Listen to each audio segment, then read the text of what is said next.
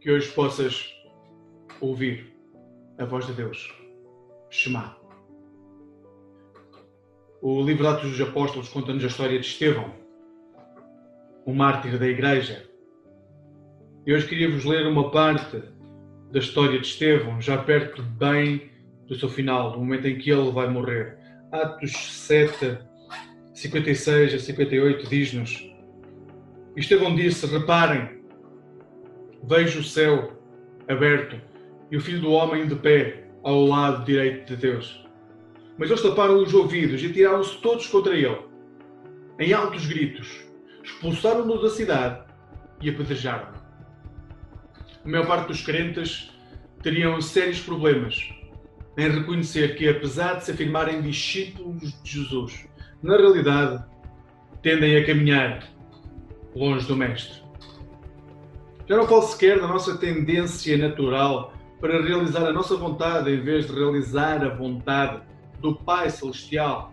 Estou a falar algo mais profundo, estou a falar de como muitas vezes nós levantamos a nossa voz, as nossas mãos, a nossa mente em nome de Deus.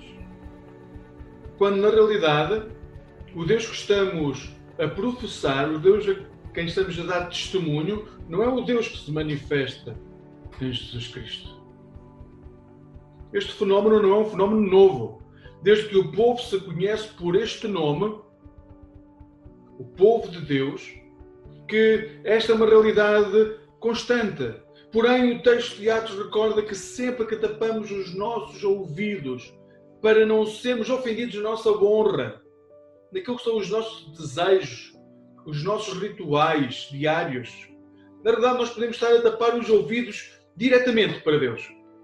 E podemos estar a expulsar do nosso meio aqueles que vêm em nome de Deus. Podemos estar a apedrejar aqueles que vêm com a Sua palavra.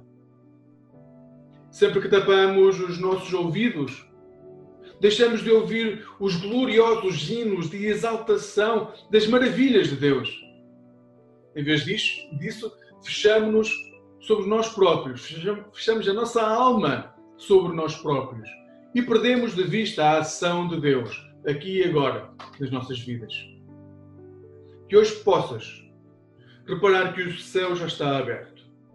Que hoje possas saber que o Filho do Homem, Jesus Cristo, o Filho do Deus vivo, já está à direita do Deus Pai Todo-Poderoso.